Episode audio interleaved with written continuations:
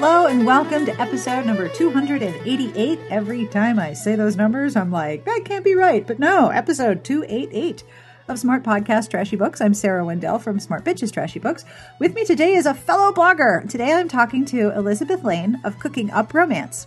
This is a podcast episode that was inspired by Twitter. And if it's on Twitter, it's sort of like oral history, but not quite.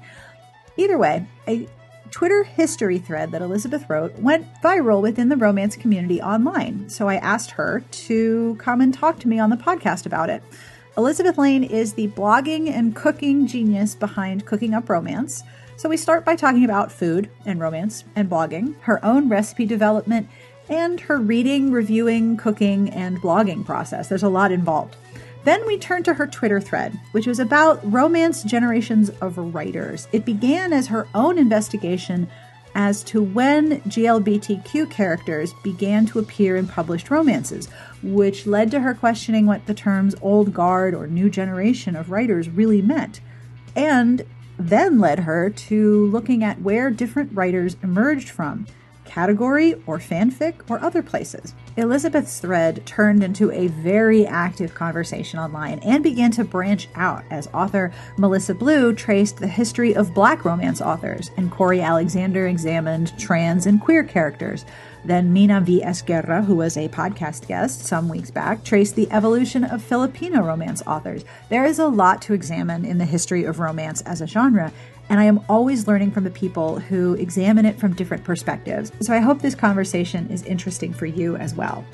And if after you listen, you have questions or suggestions, or you want to share your perspective of the history of the romance genre or what you see as interesting patterns or paths within that history, you should email me at sbjpodcast at gmail.com. You can also record a voice memo and email it to me. Please do not worry, you will sound fabulous. Now, we have two really cool sponsors for this episode and for the transcript. So let me start with the podcast sponsor. This episode is being brought to you by GrantStation. Are you passionate about a cause? Do you, by chance, work with or support a non-profit organization? You probably do. Most nonprofit organization staff are women between the ages of 30 and 60, so this may very well be all or part of your wheelhouse. So, heads up, you're going to want to listen to this. At GrantStation, we provide the tools for your nonprofit organization to find new grant sources, build a strong grant seeking program, and write winning grant proposals. Do you struggle to identify new funding sources? Let GrantStation do the preliminary work for you. We profile a wide range of funders that accept unsolicited requests, including foundations, corporate giving programs, faith based grant makers, association grant programs, giving circles, and more. Does the lack of time limit your ability to submit grant requests? We have tutorials on creating time and making space for grant proposals.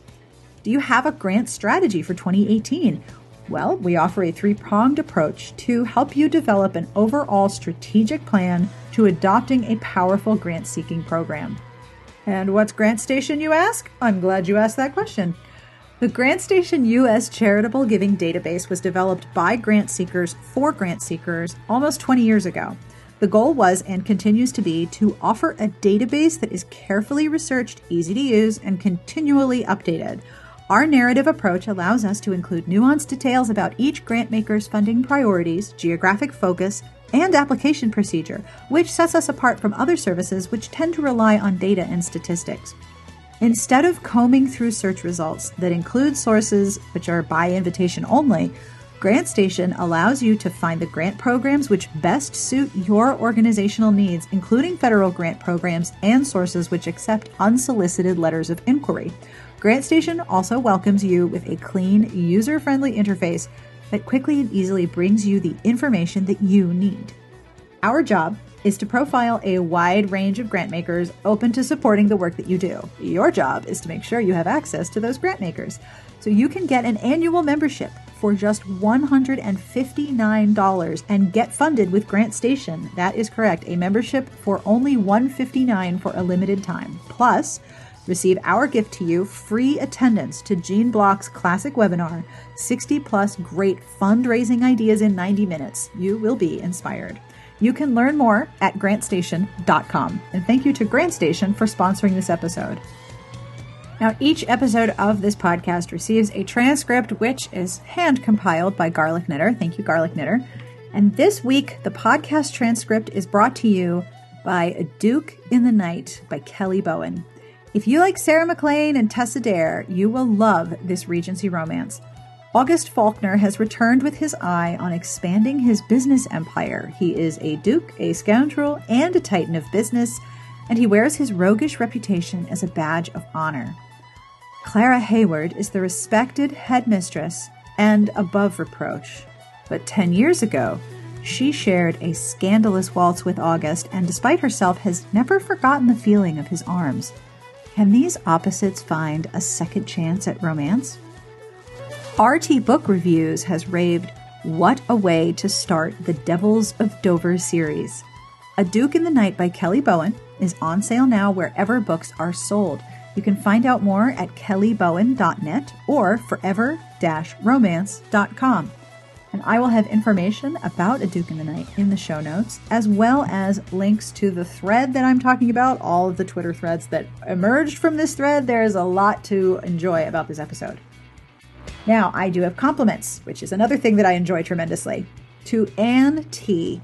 You are more transfixing and entertaining than baby animals in hand knit socks in all different sizes.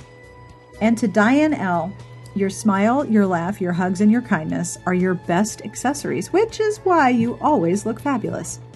If you would like a handcrafted compliment, I invite you to have a look at our podcast Patreon at patreon.com slash smartbitches for very small pledges of as little as a dollar a month. You can help support the show, commission transcripts for episodes that don't have them, and keep the show going into the future. I also wanted to thank some of the Patreon folks personally. So thanks to Mary, Emily, Anne, Renee, Karina, and Rachel for being part of the Patreon community. And if you would like to have a look at your options, please do at patreon.com slash smartbitches.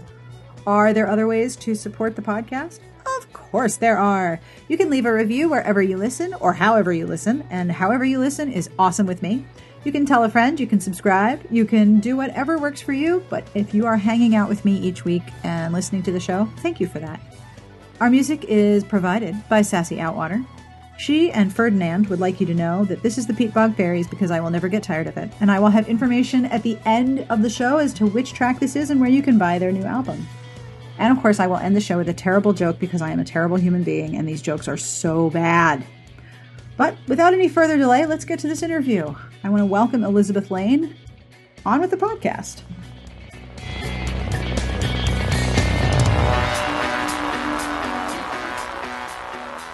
Uh, I'm Elisabeth Lane. Um, I write a blog called Cooking Up Romance. I pair um, romance reviews with um, recipes um, which is really only tangential to um, sort of what we're talking about today. Um, I have been, I guess, blogging for, um, I had to look it up, almost four years now. I can't believe it. Um, but I've been reading romance since um, I was 15, so that's an embarrassingly long time. And I started out sort of reading, you know, historical romance and then sort of got into category romance of the early 1990s. So that's sort of more related to um, to where we are today. So, with your blog, Cooking Up Romance, you read a romance, review it, and pair it with a recipe. I do. I um, I'm a professional baker, um, and I love to cook. I always have.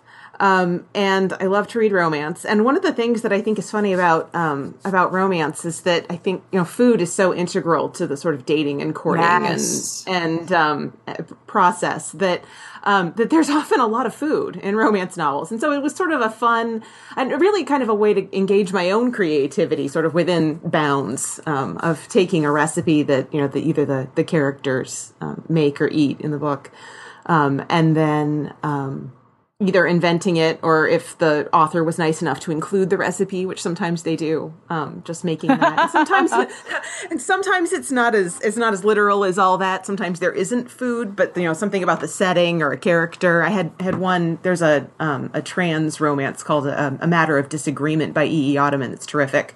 Um, where the character smells like lavender and Earl Grey tea, and I went, hmm. so I made a cookie. um, but um, so you know, the it's not not always literal, but but frequently, yeah, something they literally ate in the book. That's very cool. Now, how long does it take you to read and review and then create the recipe? No, don't ask me that question. uh, so, I mean, it depends on the book. You know, a, a 150 page category romance is a little different than a you know 500 page historical epic. I mean, I do read pretty quickly, but um, you know, I would say probably you know, I guess five to ten hours to finish a book. Uh, yes, and then I mean, if it depends on how well the recipe goes, but usually another five to ten to develop a recipe, depending on how many times I have to make it. Mm-hmm. Um, and then you know, writing, writing the review, writing up the recipe, editing the photos. It's it's yep. yeah, it's a process. it's a labor. It's a labor of love, is what it is. but you know, you're right. Food and romance go together really, really well. And I saw on Instagram that you got really cool lighting for the holidays. Is that right? Was it a was it a holiday I, gift? It was, yeah. Um, my husband um, picked up a set of lighting for me for Christmas because you know every every year I um when daylight savings ends, we yeah. um either we either eat the dinner that I had planned on making the next day because I can't photograph it.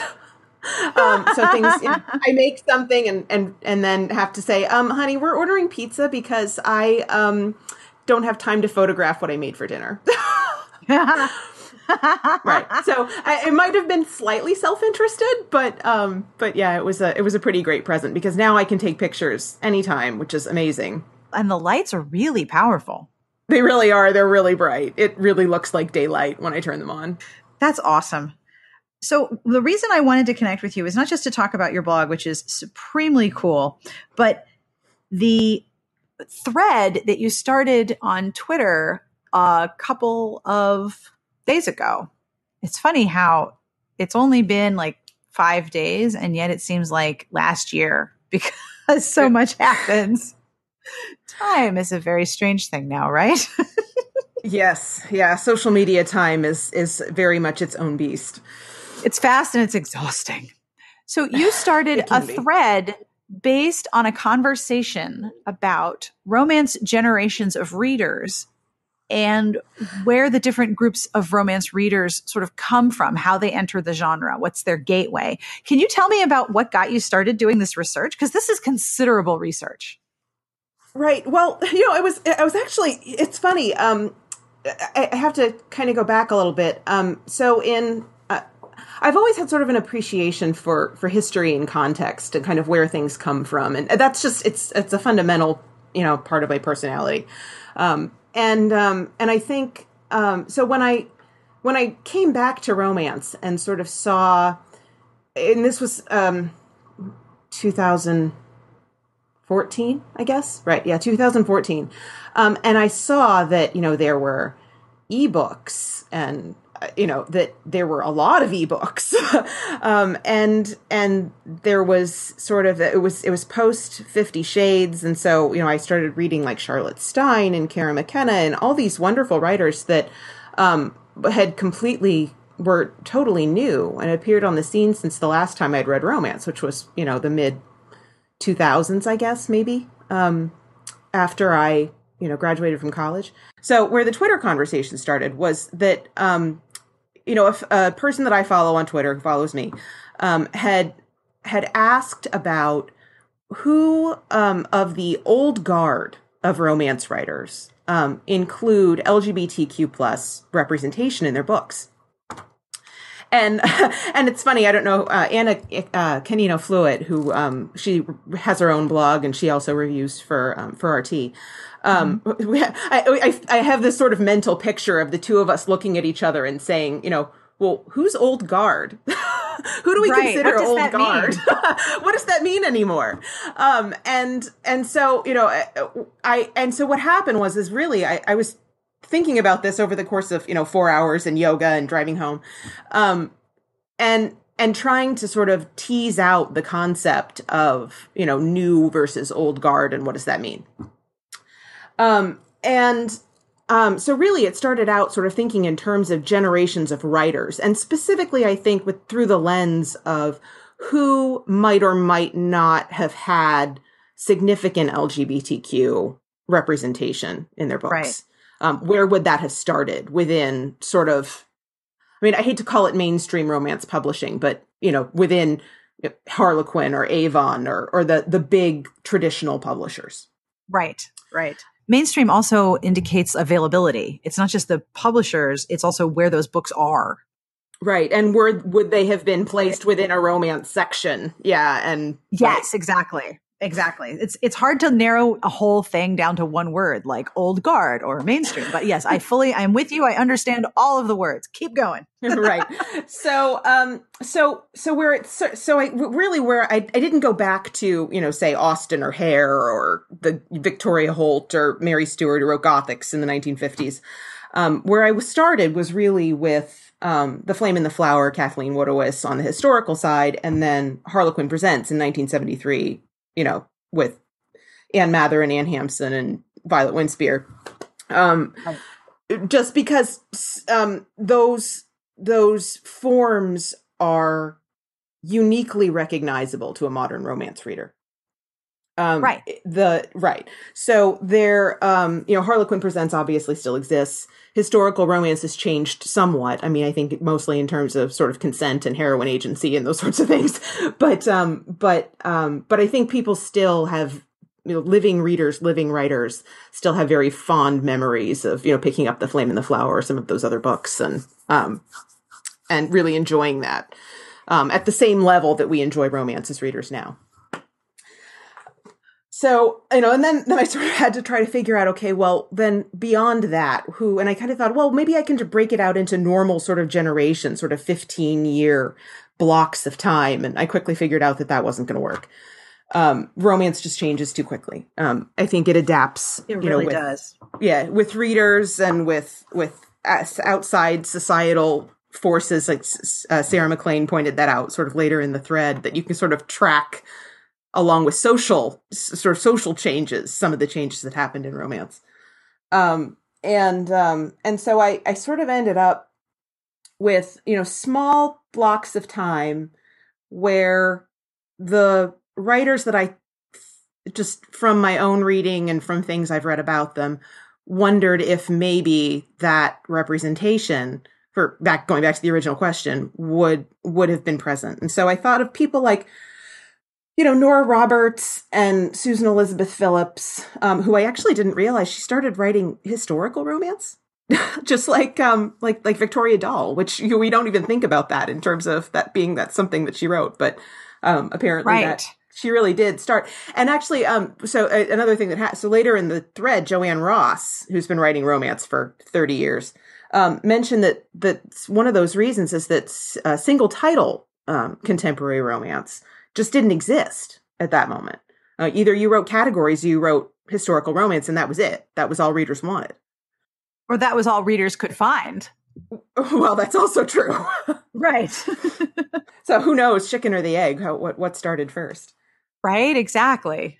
and then you know it's sort of there, there's sort of a period between like the you know the flame and the flower and like really like 1987 um where that's really all there was um was historical romance and category romance single title wasn't really a thing and joann and i kind of tried to tease that out maybe until like 1987 and the really big ones didn't start hitting until 1992 1991 1992 um or Christina Dodd, Jennifer Crusie, Suzanne Ma- uh, Su- Susan Mallery, they all started in, you know, in the early 1990s. Right. So some of the really really big single title um folks didn't start until until then. So I- that was really sort of I don't want to lay out the entire timeline cuz people can read the thread, but um but but I but that was the that was the the genesis of the conversation trying to figure out maybe because it it, it would seemed um instinctive to me that we would maybe not have seen a lot of um LGBTQ plus representation in the historical romance of the time period for sure. Um but then you know where then did it start becoming something that we saw in terms of single title contemporary or, right. or honestly category romance or you know uh, other sorts of things? So that was really what i was trying to do. Right of course. One of the interesting things that I noticed is that you draw this timeline of years, who debuted in what year, what were they writing, and how did that, where does the, where do the breaks ch- come? Where do the, where do the changes sort of pop out at you when you lay this all out on a timeline, which is fascinating to me because I don't remember numbers. So I don't remember years. And hmm. I, you, you mentioned that Bold Stroke started in 2004 and I was like, no way. But of course it did. I, I think it's yeah. always been there. And my, my sense of time is so terrible that I look at that and I think, oh, wow, that's a really long time ago, but it's also not. Time is weird. So one of the things that jumped out at me was that one, you start talking about new school and old school, which I find fascinating because that's something I think a lot about, but also that the divide that you point out of authors who didn't come through category or regencies and come through fanfic that really just made my mm. brain explode. How did you pull those mm-hmm. two things out?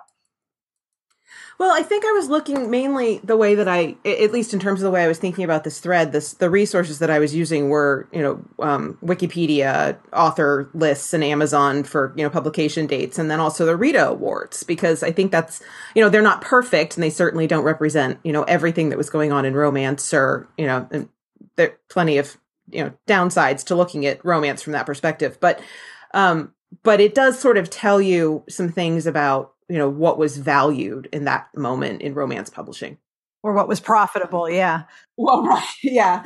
Um and and i noticed that you know for example that the rita categories really sort of expanded quite a bit. You know it started in 1980 um R- romance writers of america that runs the rita mm-hmm. awards um, was started in 1980 and then the the categories in terms of the Ritas really sort of expand dramatically in 1992.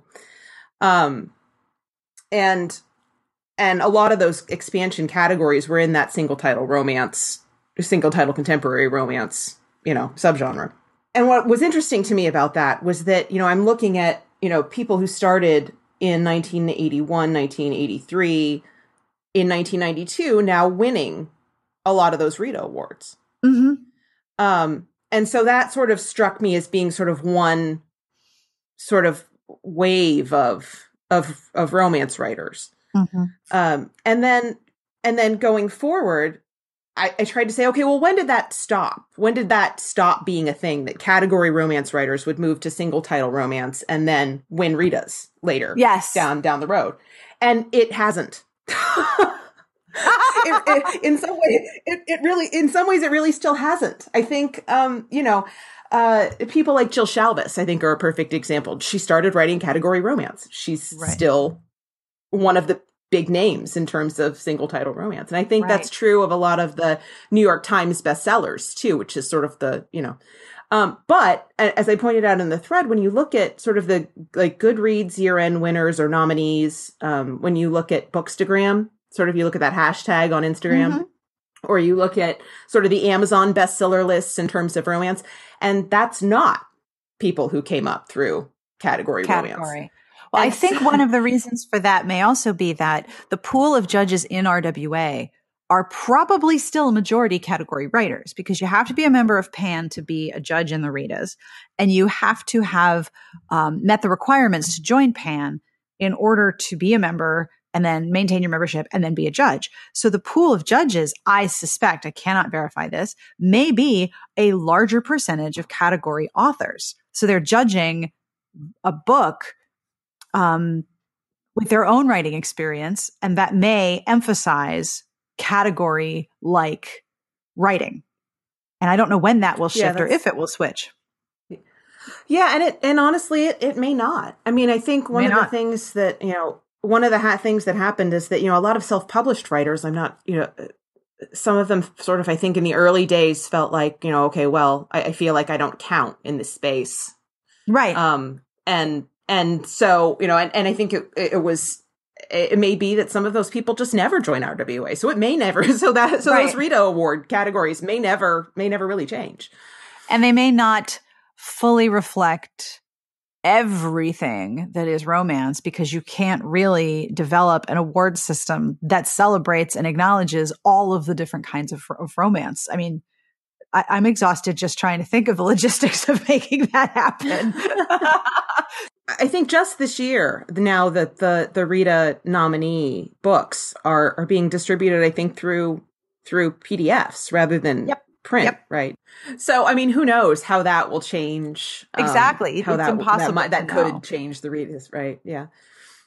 So you noticed the the divide almost, or the contrast between the Rita winners and finalists and Amazon bestsellers and Goodreads year end nominees, and there was more fanfic on one side than on the other. Well, I think one of the things that happened, you know, in uh, 2007, the Kindle was introduced, mm-hmm. um, and then you know 2000 i think what was it oh 2011 was was 50 shades publication mm-hmm. um, and then uh, there was sort of an explosion 2011 2012 of you know self-publishing mm-hmm. um, and at least self-publishing is you know noticed by you know um, the sort of trade publications that follow romance. Right um, right right. and um and mainstream media. Um and certainly there were things going on way long before that in terms of of self-publishing but it wasn't you know the force that you know, i mean i was said in this thread. El james has i think 2.3 million likes on on facebook which is astonishing to me. Um but um but yeah you know i think one of the things that i've noticed is that um that yeah you get i think authors who I, and i can't say for sure and this is sort of where the this this um logic breaks down. It's i think more instinct than than evidence at this point. Right. Um although there have been some anecdotal um points made um by a few people that um that when they were you know reading uh new adult romance um, back a few years ago that it seemed like you know a, a very popular fic would show mm-hmm. up. And then you know six to 12 months later it was an na novel. Um, um, and so uh, and so i do think you do you get some of that. I think also too in, in the lgbtq plus space um, you know a lot of that slash uh, fiction some of those writers um, came out of mm-hmm. uh, came out of fan fiction rather than coming up through any kind of category romance um, market, which there there still isn't really one for um, you know for MM or yes. anything else. That's very true. oh, excuse me, just a sec. Hang on, just a second. Sure. My dogs are with me, and um, if there is another human or dog within like a 200 yard area of the front window, I need to know about it. it they have to inform me immediately. it is a very important thing. So I beg your pardon. I had to tell them to hush. Now, yeah, one no of the th- one of the things I found so interesting about your thread was not only that you laid out all of this history and plotted this out. Like, what does your notebook look like? Was this like a whole ream of paper? Oh, no, this isn't a notebook. This is all in my head. what? Well, and so and, and, this is where I was. This is where I You're was going earlier, which is me. what you are. Sh- it's in your head. Oh my god, well, your brain is amazing. well,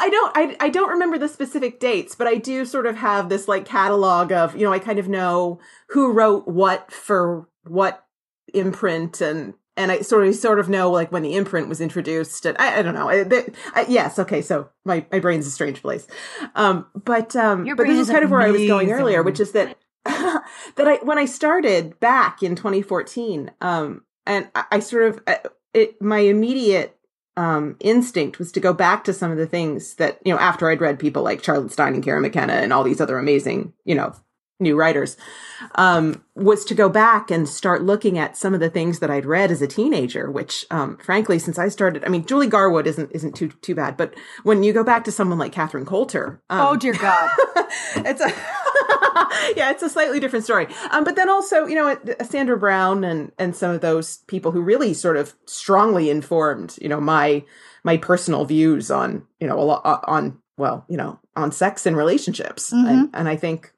for the better. that got me thinking, okay, well, what happened between, you know, that and now? And then also what happened before that in 1995 or whenever it was that I started reading romance.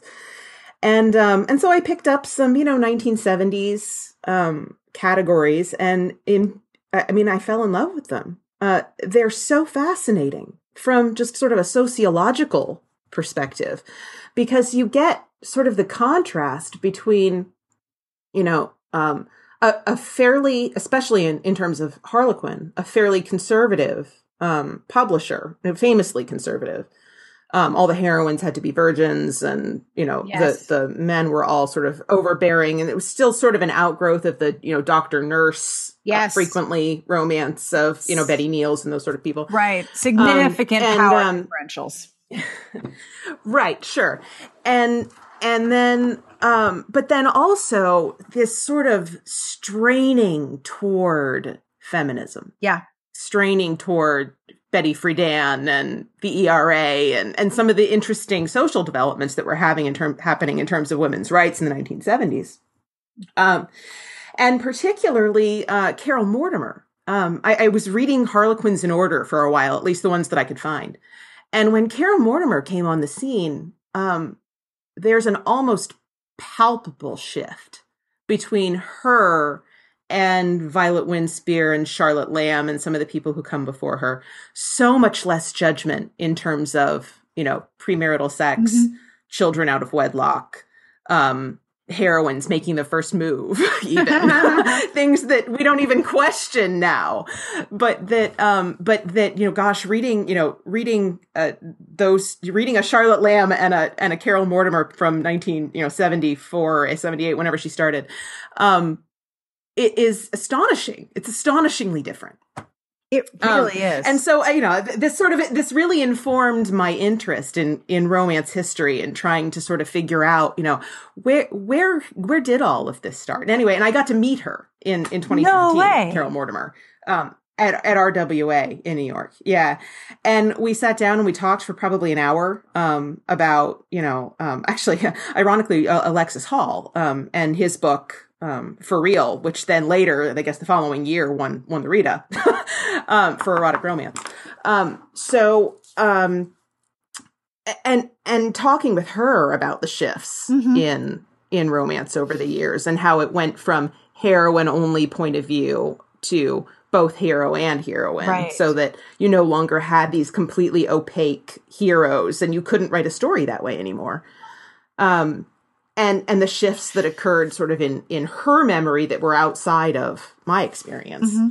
um, and it led me to seek out other people so for example like you know joann ross is another really good example somebody that i follow on twitter and we often have these kinds of conversations mm-hmm. about um, about you know how things how things were Um, and then also romance academia. Um, you know, there's uh, a number of people doing really interesting work. You know, Laura Vivanco's one, and Pamela Regis, uh, Sarah Lyons, and Eric Selinger. I think Pam Regis is working on a history of the genre, like a book that is tracing the history of it. Of of you, my understanding is it's U.S. romance right. specifically focused because a lot of the current histories, um, at least the academic histories or business histories, um, really focus on, on more on Mills and Boon. Yes. they focus more on sort of the British side of publishing publishing before Harlequin right.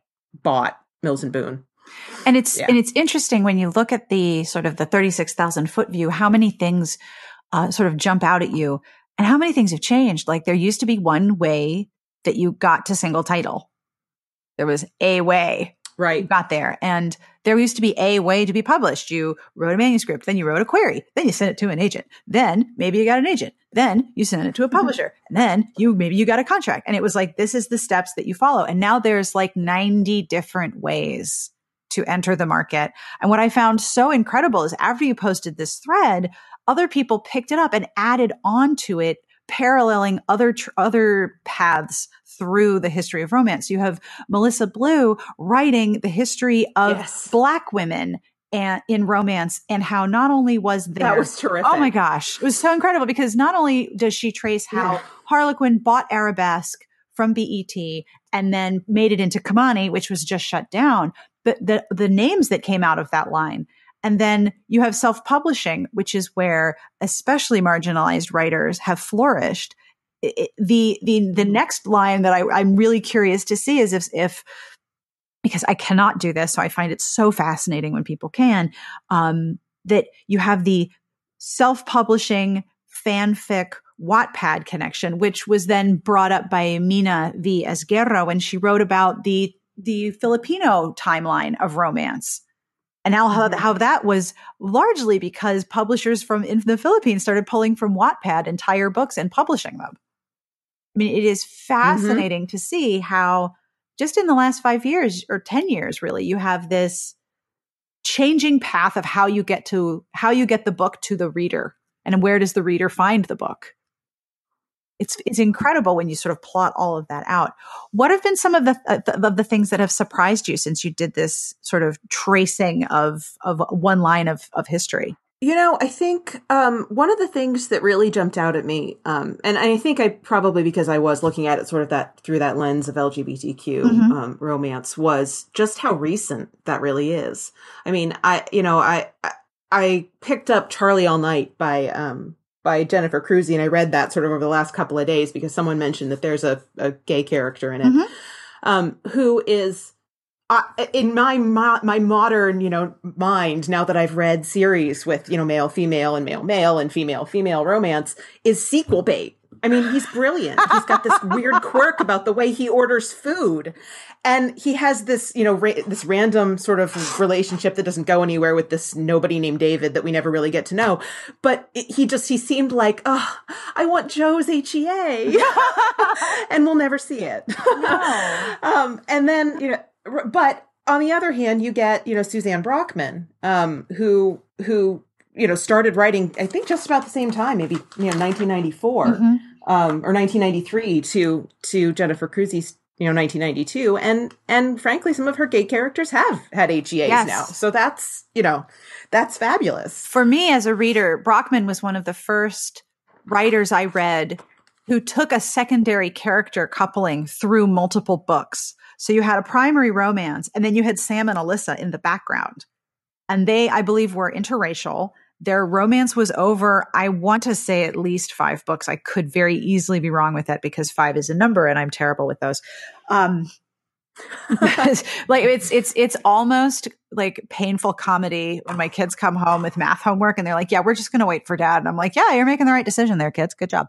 Um, the the she was one of the first writers I read who took a secondary couples romance through several books in the backstory. So by the time they got their own romance, readers were like, Oh my God, give it to us already. We're dying. And then she did that again with other characters and brought the gay characters into the, from the background to the foreground.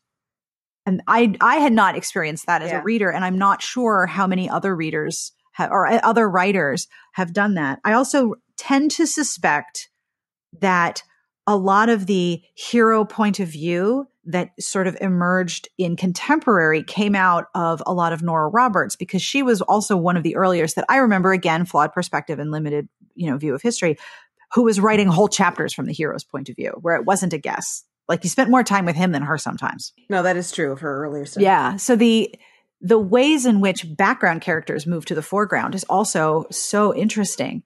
Um I love this thread so much because every time I read it, I think of something else, which of course made me want to like call you and be like, so how'd you do this in your brain? How does your brain do that? Can, can that be taught? I don't think, I don't think brains can be taught to do that. That's, re- it's really extraordinary. Do, or do you want to do more historical threads? Gosh, you know, I, um, one of the things that happened, I think, when when Mel posted her thread, which was you you mentioned, mm-hmm. um, is that um, uh, so one the one of the first things that she brought up was Vivian Stevens, who um, had been one of the founders of RWA in 2000 in, in 1980, um, had been the editor of Dell Candlelight Ecstasy, which was the first category romance imprint to allow non-virgin heroes, uh, heroines. Mm-hmm not heroes. heroes cannot. Heroes don't have to be virgins. Um, but tend um, to get really excited when they are. right. No, it's true. Um, that's one of my very favorite things. Um, but um, but but what's interesting about that is that uh, Del, Dell Candlelight Ecstasy is literally my favorite category romance imprint. It was you know Dell in the early 1980s. And um, and they're really hard to find um, because most places that even that. use bookstores that have you know most used bookstores that have um, categories have harlequins or silhouettes. They don't they don't break out all the old dell stuff. Um, mm-hmm. and they're not available in ebook most of them. So no. you know, they're really hard to find. And vivian stevens i you know when we had that conversation i you know i pulled out a stack of the ones that i have um, most notably at least for our purposes the one written by jayne castle who's you know uh, jayne ann krentz now. Um, and um, and Amanda Quick, I mm-hmm. guess. Um, and um, and there's uh, an, an, editor's note in the in the front of of Jayne uh, Jayne Castle's second book um, from Vivian Stevens. She was her editor. She gave mm-hmm. her her start. Um, and and so I'd love to know more about her. And I know there. I mean, obviously, you know, there are people who knew her still still living and on Twitter, and I want to find out all about her. Um, and then uh, you know, uh, so so really, sort of that line was particularly interesting to me, just because it intertwines so clearly with things that I know well and love, but just didn't know that mm-hmm. about. So. I mean, I, I think I, I think I would um, like to. In fact, I was think, kind of thinking maybe I'd. The thing is, my, my blog is not really the the ideal place for for some of this information, which is why I ended up posting it on Twitter. I thought, do I write it? What do I want to write a post? I don't, I don't know. Mm-hmm. Um, but it just, it just seemed like a strange place to put it. So I ended up, you know, catalog- cataloging it all on Twitter. Um, so, you know, maybe, but Twitter's so ephemeral. And I think one of the things that makes me sad is that, you know, a lot of this, um, a lot of this history, uh, gets lost. Yes. Um, and I think, you know, Sara Craven, um, who was one of the sort of old, old category writers, passed away um, at the end mm-hmm. of last year. Um, and she'd been writing for Harlequin for 30 some odd years. And, you know, mm-hmm. that's, that's going to be, you know, more and more common, unfortunately. Um, so, you know, I think uh, having a place to actually preserve the history, um, other than, you know, the very ephemeral Twitter would be Twitter. a really cool thing. Yeah. I, I agree. I also love the stories of how some of the books came to be published. It's often two women inside a larger house going, "Well, let's let's let's do this and see if anyone really yells about it." That'll be good. Give an example. Well, I need an example of that. What's that? okay, so in the book uh, "Publishing Romance: The History of an Industry," which is by I want to say it's not Market, but it's very close. Mark Mark Markert I think is right. Oh yeah, Joseph Markert. Yeah, Markert. Yes. Right. Okay. So, yeah, um, he, he was writing about Jayne Castle's Gentle Pirate, and Vivian Stevens um, published it. And one of the things that that was it, remarkable about the book was that the heroine um, had been abused by her deceased husband and she published it according to the book by and she said because all of the things that are in it are right now the world today. And it sold out because well people were gravitating towards it. Um, and then in the book it says there was no resistance at dell to publishing these two titles under a new imprint nor did stevens like marianne stewart at playboy have to pitch the novels quote, I went to my editor in chief, Kate Duffy, and said, I have two books that I think are better than the Harlequin Presents. What do you think? And she said, It's all right with me, but you should probably speak to the sales department. So I went down and spoke to one guy, Bob Avery, who was president of sales. And I said the magic words, I think I have something we can pit against Harlequin Presents. And he said, Let's do it. It was that simple. So this massive thing happened because three people were like, all right, go talk to that dude. All right, dude says cool. Let's do it. Like it was always, always, always, always like a, a, conversation between a handful of people. And then this massively wonderful change happens in this genre that we love. It was fascinating. That's an amazing story.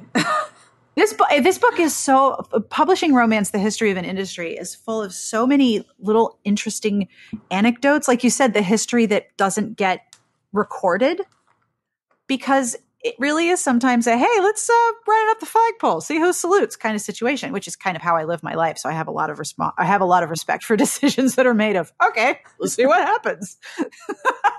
I I love that there's I love that there's an interest in the history of the books that we love, especially because we're still always fighting the idea that romance as a genre doesn't have value and that it isn't a valid um, form of literature and that it's d- denigrated because of all of the reasons we're so familiar with. But the history of the women who produce it is also really interesting and doesn't get doesn't get traced and plotted as much as I would love it to. And I wish that I had the skills to do it at least. I, I wish that I had the ability to remember things like numbers and years and time. But I am so grateful that you did this because it is still blowing my mind. So thank you, thank you, thank you, thank you for this thread. It is incredible. And I'm hoping, I'm hoping that by doing a podcast, I can make, I can like preserve all of the links and make sure that people see it and sort of make it a bit more permanent in a way that allows you to talk about it. At least that's my goal here. Like I said, run it up the flagpole, see what happens.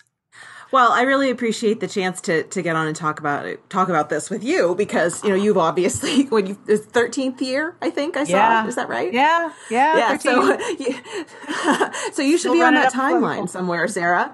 I every time I show up in a, in a in a timeline like that, I'm like, wait, really? Oh, holy crap! It has been a while because, like I said, very tenuous relationship with time. Every year the site anniversary comes around, I calculate it twice because I'm convinced that I'm wrong. Like, no way, it's not 13. Yeah, it's 13 years because my older son was born the same year as the website and he will be 13 this fall. Um, it takes a lot more time to generate a human than it does to create a blog.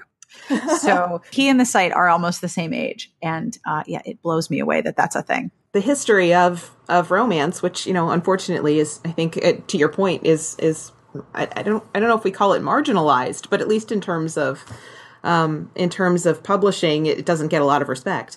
No, um, not taken seriously. That, that um, that you know a lot of that history is um, sort of handed down from person to person. I mean, sure there are these you know some some books, but you can't encompass the entire experience of the romance genre in you know the two or three his three or four histories of it that mm-hmm. exist. Mm-hmm. Um, and and so I think you know um, having conversations like this and and being able to to talk about sort of some of the things that happened in the past and how they impact you know what's happening now is um is interesting and important.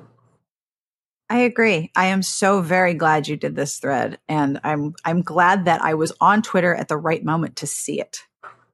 Because also the thing about Twitter is it goes by really quickly. it does, yeah. It was a pretty intense 24 hours. I had a lot of I had a lot of uh, a lot of mentions. yes, you did, which is so awesome.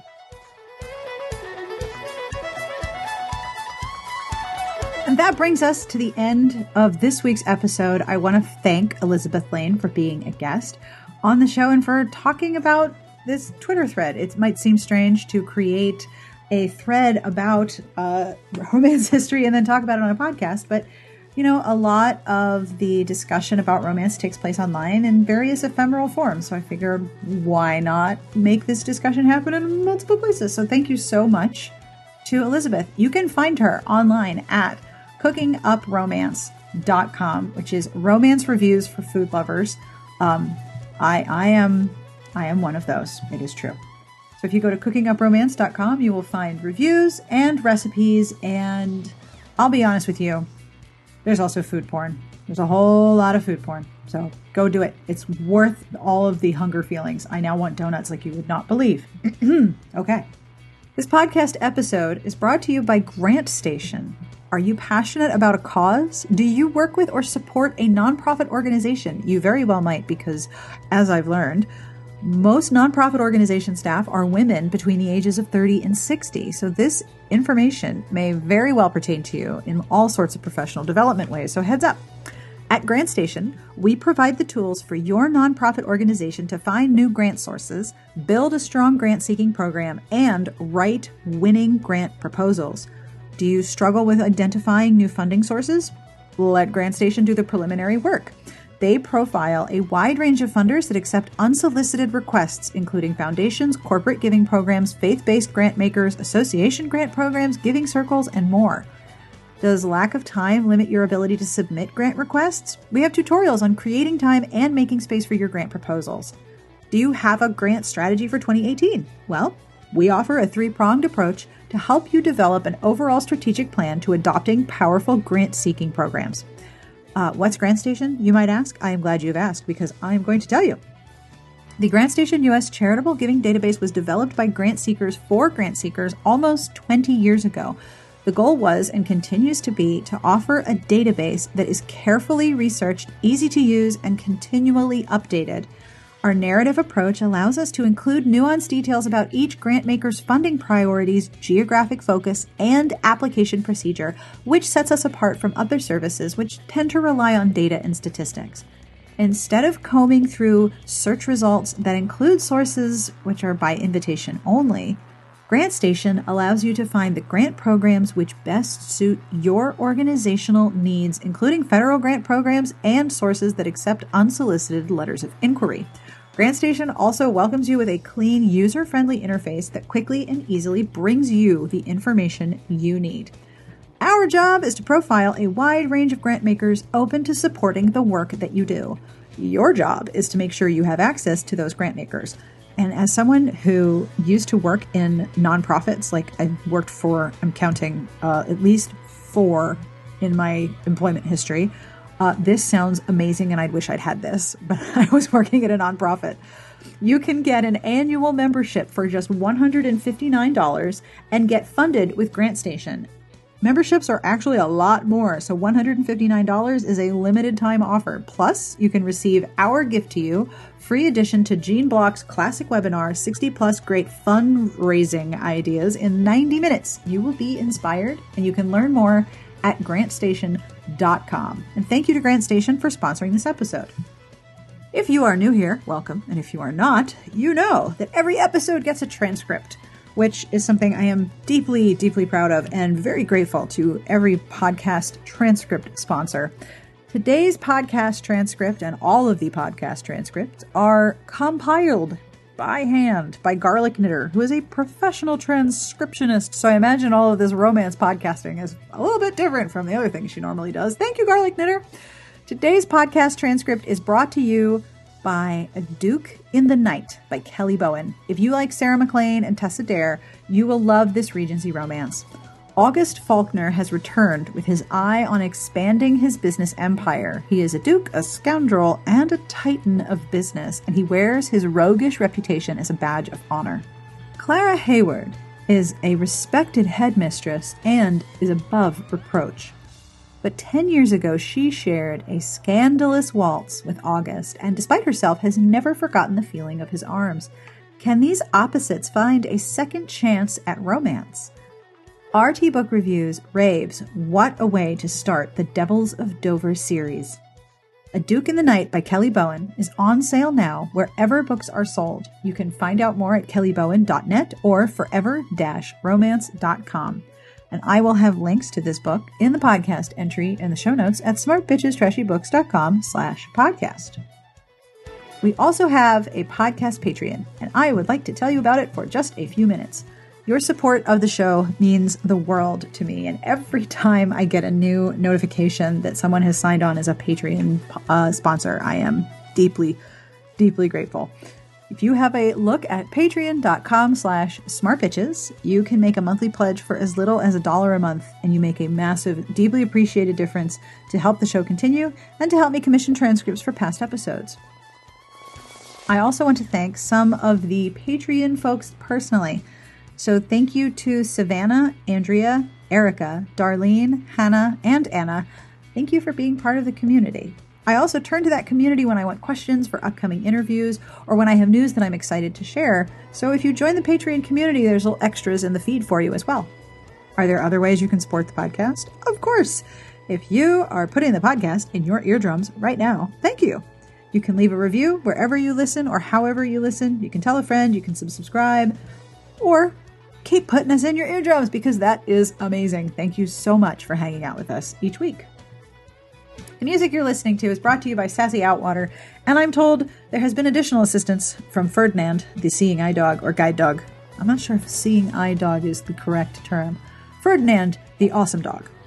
We have been playing tracks from the Peatbog Faeries live album, Live at 25, and it is a seriously fun album. The spoken parts, which I tend to cut out because it's hard for me to talk on top of someone else talking, it becomes very difficult to understand. Um, that part is very fun. This track is called Spiders, and you can find it on Live at 25, available at Amazon or iTunes, and you can find the Peatbog Faeries at their website, peatbogfairies.com. Coming up on the site this week, we have Cover Awe, which is when we look at covers that we really, really like and admire and talk about them a lot. Elise will also have a recap of the Bachelor finale. You do not want to miss that because she's got some high grade sarcasm. We also have Help a Bitch Out requests, new reviews, and a reader request for romances that take place while someone is traveling. I hope you will stop by smartbitchestrashybooks.com and hang out with us. And of course, in the show notes at smartbitchestrashybooks.com slash podcast, I will have links to all of the Twitter threads that we talked about, the episode with Mina Villa if you'd like to listen to that, and additional links for your own interest and research should you be interested. I will also have links to the books that we mentioned, and of course, links where you can find Elisabeth. And now it is time for the terrible joke that ends each episode because I am a horrible person. Are you ready? Okay. Why did the chef of the Death Star measure everything in cups and teaspoons? Give up? Why did the chef aboard the Death Star measure everything in cups and teaspoons? because they only use imperial units. it's so bad. okay. All right. I'm to put myself together. So, on behalf of Elisabeth and everyone here, we wish you the very best of reading. Have a great weekend, and we will see you in here next week.